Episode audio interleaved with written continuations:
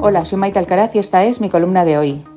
Impedir que España se rompa en mil pedazos es una buena acción, sin duda la mejor. Ayer rugieron las calles de Madrid. El león está indignado. Lo normal en una democracia sentada sería que los ciudadanos esperaran a las urnas para hablar, pero ya no hay tiempo, no es suficiente.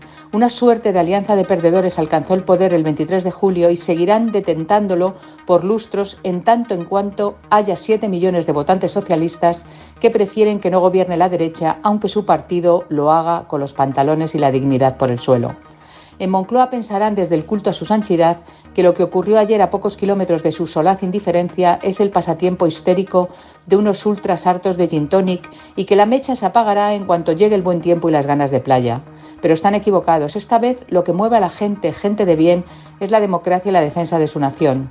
Todos los fantasmas que dormían desde la transición pululan ahora libremente por el Parlamento, amenazantes, arrastrando sus cadenas y produciendo un ruido que produce escalofríos. Indultos, amnistía, libertad para los presos de ETA, Navarra Vasca, privilegios nacionalistas, populismo al poder, intervencionismo económico, persecución de los jueces, incumplimiento de la Constitución.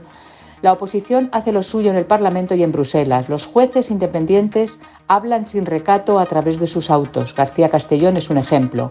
Pero hace falta una tercera vía cívica reservada para cuestiones límites, y esta lo es. Contra un abuso manifiesto, la calle llena de banderas españolas y europeas debe gritar hasta desgañitarse para que lo oigan en Europa, donde cada vez hay más moscas detrás de más orejas. Bien es verdad que la Comisión Europea no va a intervenir en cuestiones aprobadas por un Parlamento soberano, pero el señalamiento a los jueces, la estrategia del Gobierno y sus socios de interferir en su papel constitucional es una línea roja que si se traspasa ya no habrá vuelta atrás.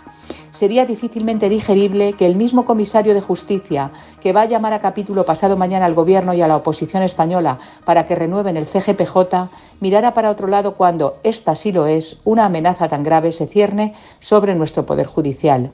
Ayer había ciudadanos de Badajoz que no quieren que uno de Palafrugel sea superior a él, vecinos de Huesca que no entienden eso de condonar la deuda de los catalanes y los aragoneses siguen teniendo que pagar la suya.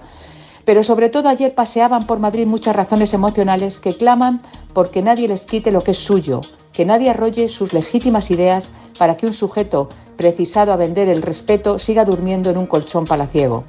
Ayer millones de personas gritaron desde la Villa y Corte que no se van a callar ni a vivir detrás de un muro. Que no olvide Pedro que Madrid es ciudad de motines, esquilache, oropesa, y para defenderse de los atropellos del poder no hace falta levantar barricadas ni romper papeleras.